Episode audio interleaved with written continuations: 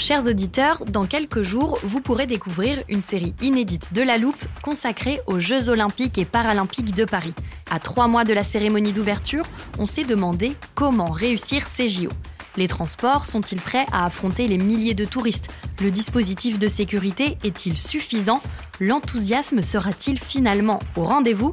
Pour répondre, on plonge durant cinq épisodes dans les archives des éditions précédentes, accompagnés des journalistes de L'Express. C'est à retrouver à partir du treize mai sur toutes les plateformes d'écoute. Hey, I'm Ryan Reynolds. Recently, I asked Mint Mobile's legal team if big wireless companies are allowed to raise prices due to inflation. They said yes. And then when I asked if raising prices technically violates those onerous two-year contracts, they said, "What the f*** are you talking about, you insane Hollywood ass?" So to recap, we're cutting the price of Mint Unlimited from thirty dollars a month to just fifteen dollars a month. Give it a try at mintmobile.com slash switch. forty-five dollars up front for three months plus taxes and fees. Promo rate for new customers for limited time. Unlimited more than forty gigabytes per month. Slows full terms at mint mobile dot com.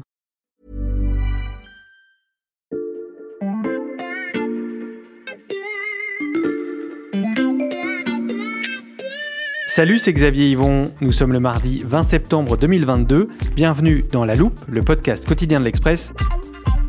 Allez, venez, on va écouter l'info de plus près.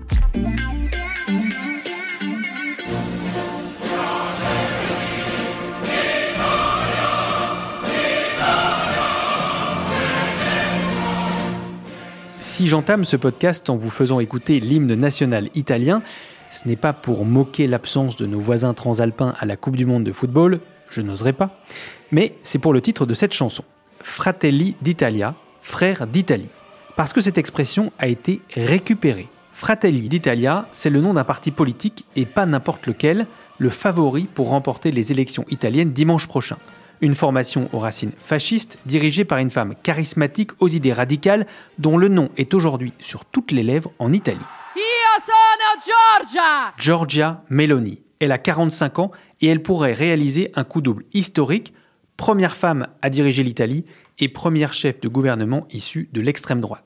Un scénario que personne n'imaginait il y a encore un an et un scénario observé de très près par toutes les chancelleries européennes qui craignent que l'Italie ne serve de laboratoire à un modèle radical.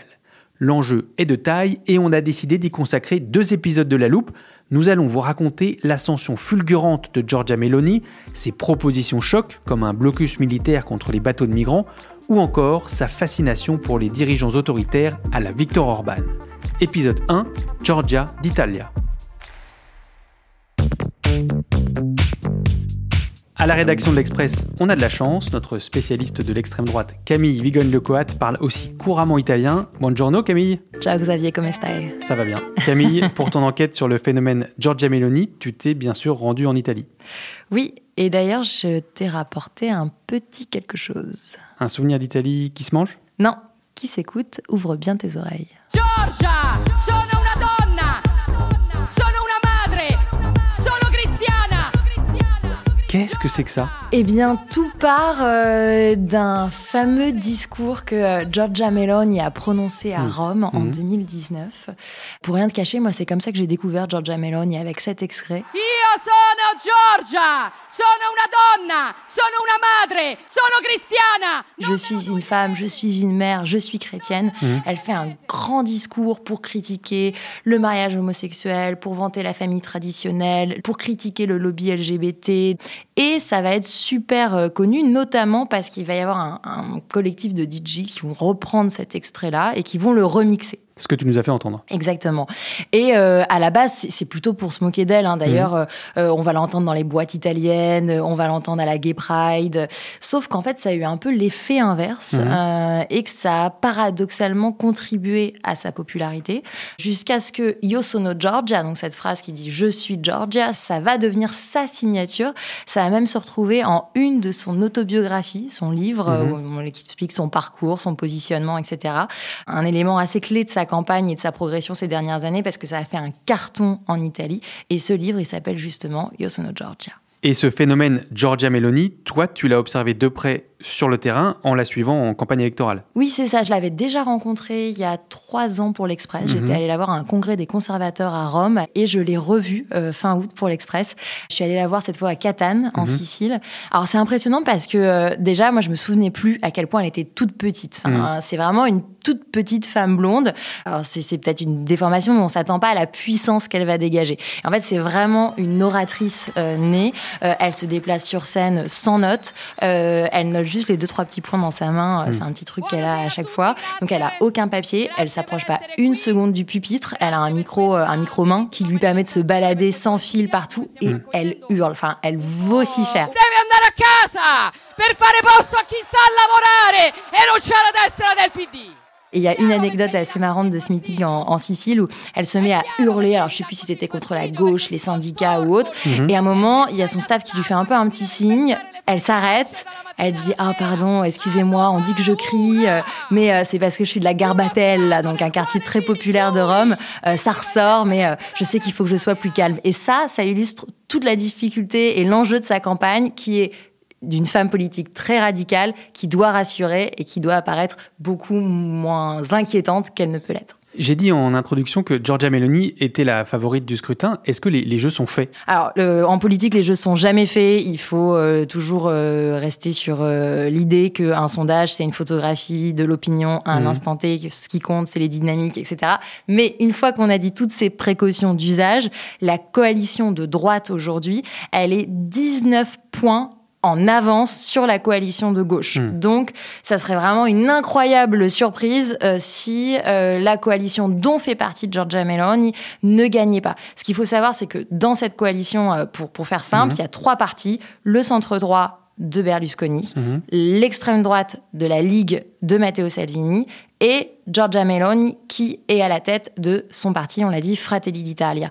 Mais à l'intérieur de cette coalition, la particularité italienne, c'est qu'ils sont à la fois alliés, ils ne peuvent gagner ensemble, mmh. et en même temps, ils sont rivaux.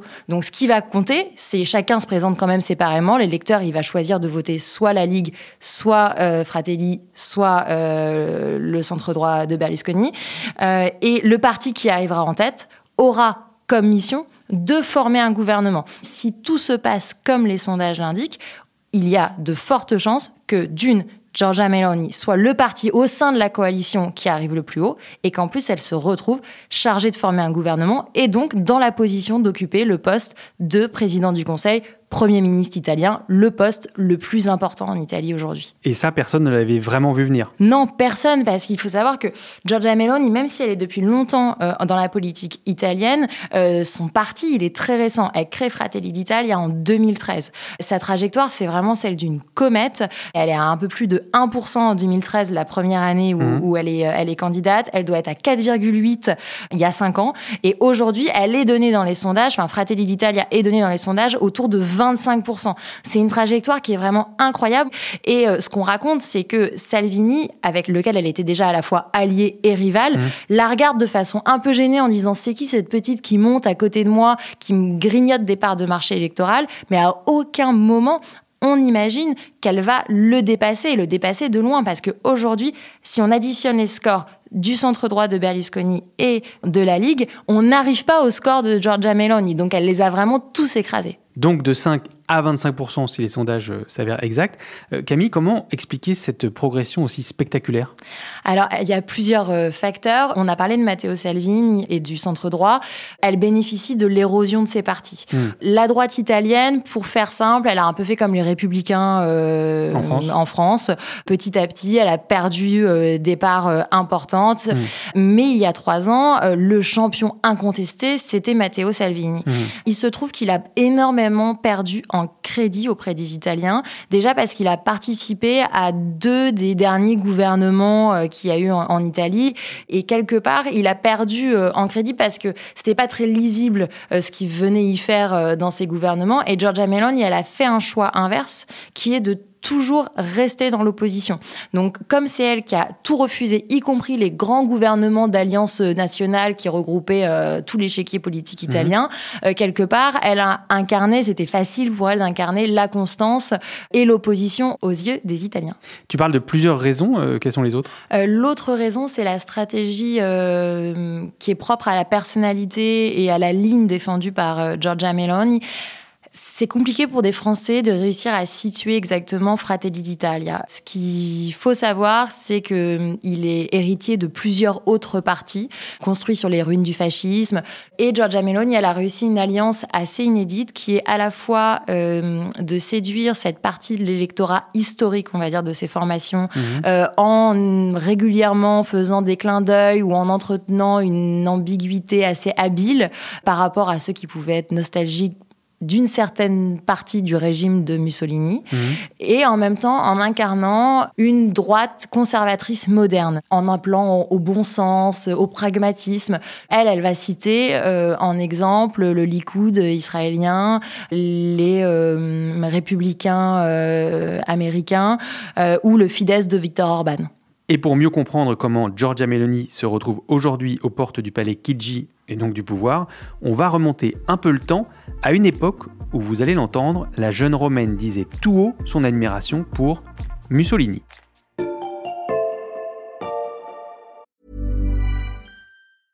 Hiring for your small business? If you're not looking for professionals on LinkedIn, you're looking in the wrong place. That's like looking for your car keys in a fish tank. LinkedIn helps you hire professionals you can't find anywhere else, even those who aren't actively searching for a new job but might be open to the perfect role. In a given month, over seventy percent of LinkedIn users don't even visit other leading job sites. So start looking in the right place. With LinkedIn, you can hire professionals like a professional. Post your free job on linkedin.com slash people today.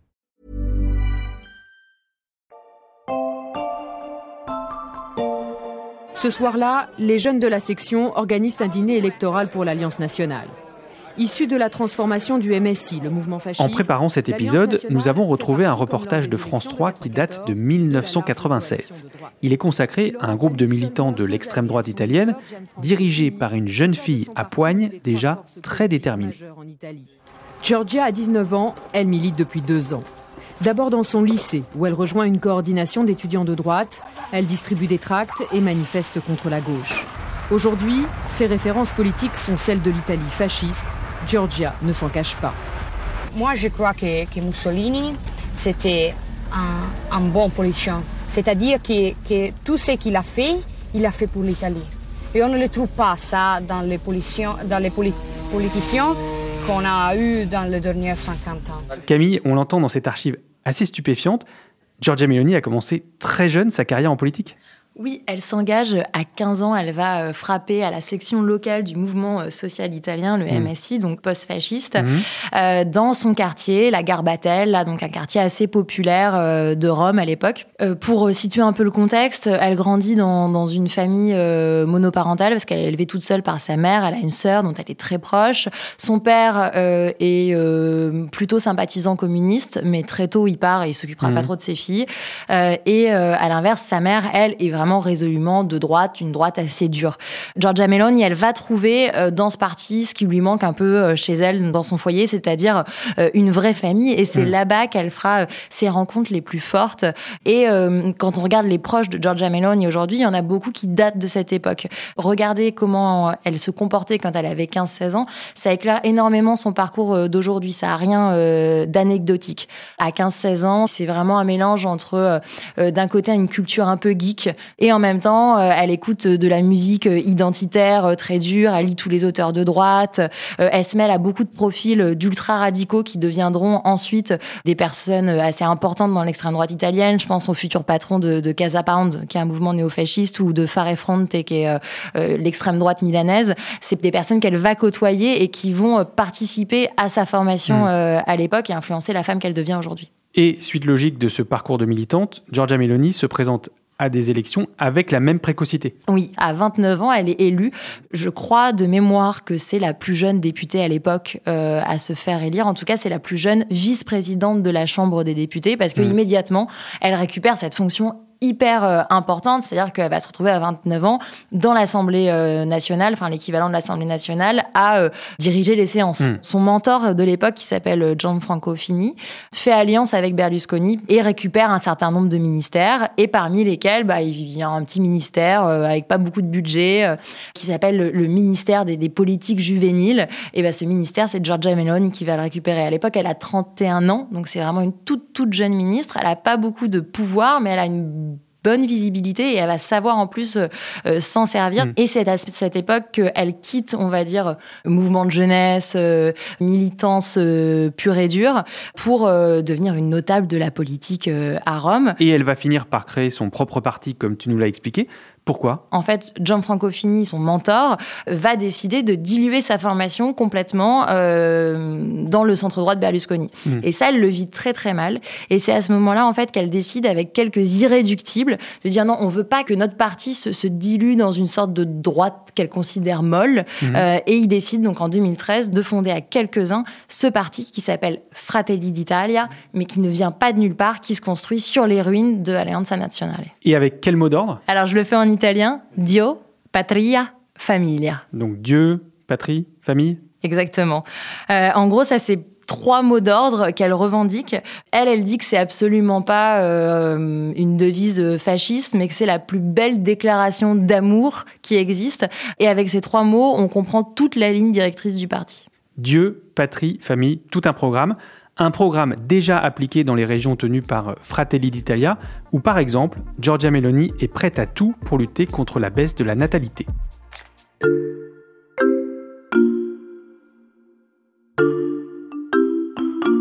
Xavier, est-ce que tu sais comment on dit extrême droite en italien ? Pas vraiment, euh, estrema quelque chose ? Extrema destra, c'est pas très compliqué, mais pour autant, c'est pas grave que tu saches pas le dire, parce que c'est un mot qu'on utilise très, très peu en Italie. Et pourquoi ? Parce qu'en Italie, il n'y a pas de cordon euh, sanitaire.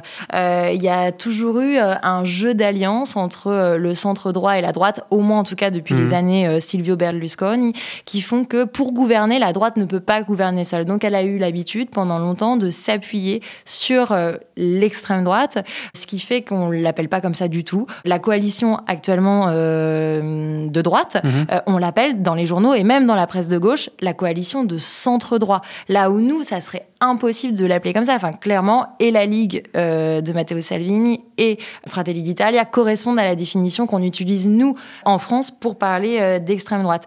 Mais en Italie, ce mot d'extrême droite, il reste utilisé uniquement pour parler des groupes, grosso modo, des groupuscules néofascistes, mmh. pas des partis en place.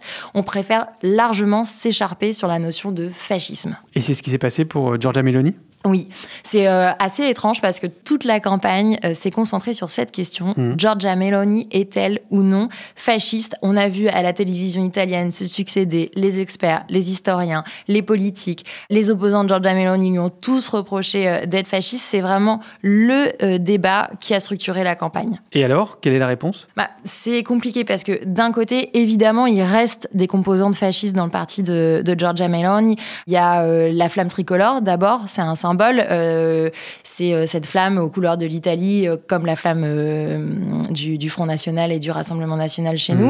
Euh, elle est sur la tombe de, de Mussolini. Et par ailleurs, c'est vrai que très régulièrement, quand on regarde qui sont les candidats investis aux élections locales, aux élections régionales de Fratelli d'Italia, on retrouve un certain nombre de profils très radicaux, mmh. avec des nostalgiques du Duce qui régulièrement essayent de construire une statue à telle ou telle figure sombre du régime, qui se font prendre en photo dans un salut fasciste. Voilà, ces personnalités, elles existent. Elle n'a pas fait de grand ménage en arrivant à Fratelli d'Italia.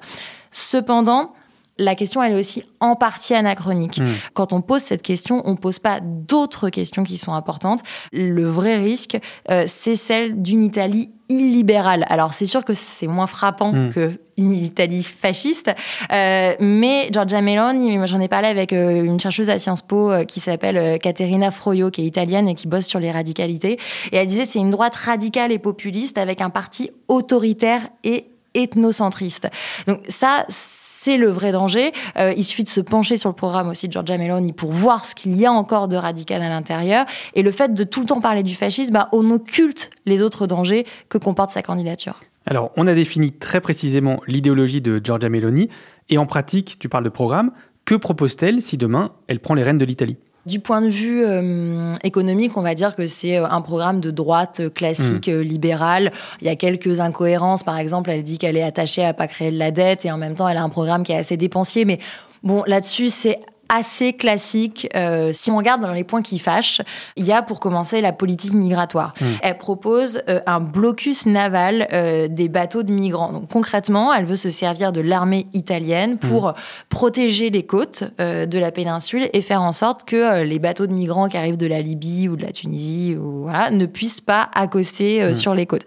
C'est une mesure euh, qui a l'avantage de marquer très fortement les esprits des Italiens, mais c'est une proposition qui complètement démagogique. Hum, ça, c'est le premier aspect sur la question des migrants. Il y a aussi la question de la politique familiale, qui est très intéressante. Mmh.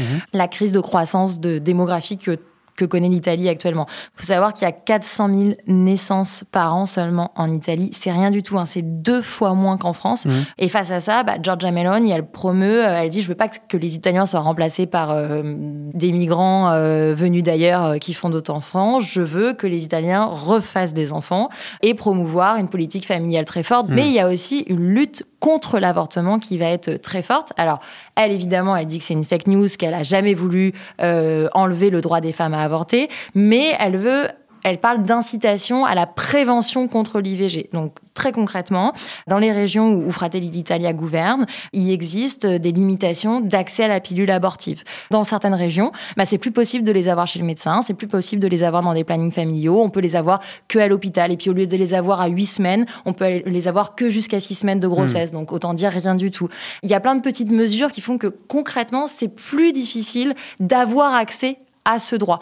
Donc on est quand même complètement dans un renversement euh, de valeurs euh, et ça, c'est un danger énorme sur le droit des femmes en Italie. Un programme, on l'entend, ultra-conservateur qui inquiète une partie de l'Italie, mais aussi de l'Europe. Giorgia Meloni préfigure-t-elle une vague autoritaire et radicale sur le continent ? On tâchera de répondre à cette question demain dans le prochain épisode, toujours avec toi Camille. Oui, et on verra qu'en France, certains euh, dans le camp euh, d'extrême droite rêvent d'un destin à la Giorgia Meloni. Camille Vigogne-Lecoate, je rappelle que tu es notre spécialiste de l'extrême droite ici à l'Express et qu'on peut lire ton grand récit sur Giorgia Meloni sur notre site. Chers auditeurs, profitez-en, les trois mois d'abonnement numérique ne coûtent que quatre-vingt-dix-neuf centimes en ce moment. Et pour être certain de ne pas rater notre deuxième épisode, pensez à vous abonner à La Loupe sur la plateforme que vous utilisez pour écouter des podcasts, que ce soit Spotify, Apple Podcasts ou Castbox. N'hésitez pas à nous mettre des étoiles si ça vous a plu et à nous laisser des commentaires, nous les lisons toujours avec attention. Cet épisode a été monté par Charlotte Baris et réalisé par Jules Cros.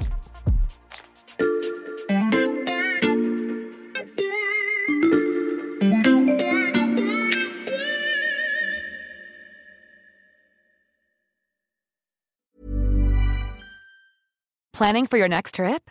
Elevate your travel style with Quince. Quince has all the jet-setting essentials you'll want for your next getaway, like European linen, premium luggage options, buttery soft Italian leather bags, and so much more. And it's all priced at fifty to eighty percent less than similar brands. Plus, Quince only works with factories that use safe and ethical manufacturing practices. Pack your bags with high-quality essentials you'll be wearing for vacations to come with Quince. Go to quince.com slash pack for free shipping and three sixty-five day returns. Are you ready for truly hydrated skin? Meet Hyaluronic Body Serum, a breakthrough in body care from Osea. It's clinically proven to instantly increase hydration by one hundred sixty-one percent. Their lightweight, fast-absorbing serum delivers twenty-four hours of nonstop hydration for silky, smooth skin without the sticky afterfeel. Osea's latest innovation combines the magic of their best-selling Hyaluronic C Serum with a new formula that's good for the whole body and five types of hyaluronic acid to target every layer of the skin. Osea is a women-founded, women-led brand that's been crafting seaweed-powered products for nearly thirty years. The best part? Everything Osea makes is clean, vegan, cruelty-free, and climate-neutral certified, so you never have to choose between your values and your best skin. Treat your skin to clean, vegan skincare from Osea. Get ten percent off your first order site-wide with code SUMMER at osea malibu dot com. That's O S E A Malibu dot com, code SUMMER.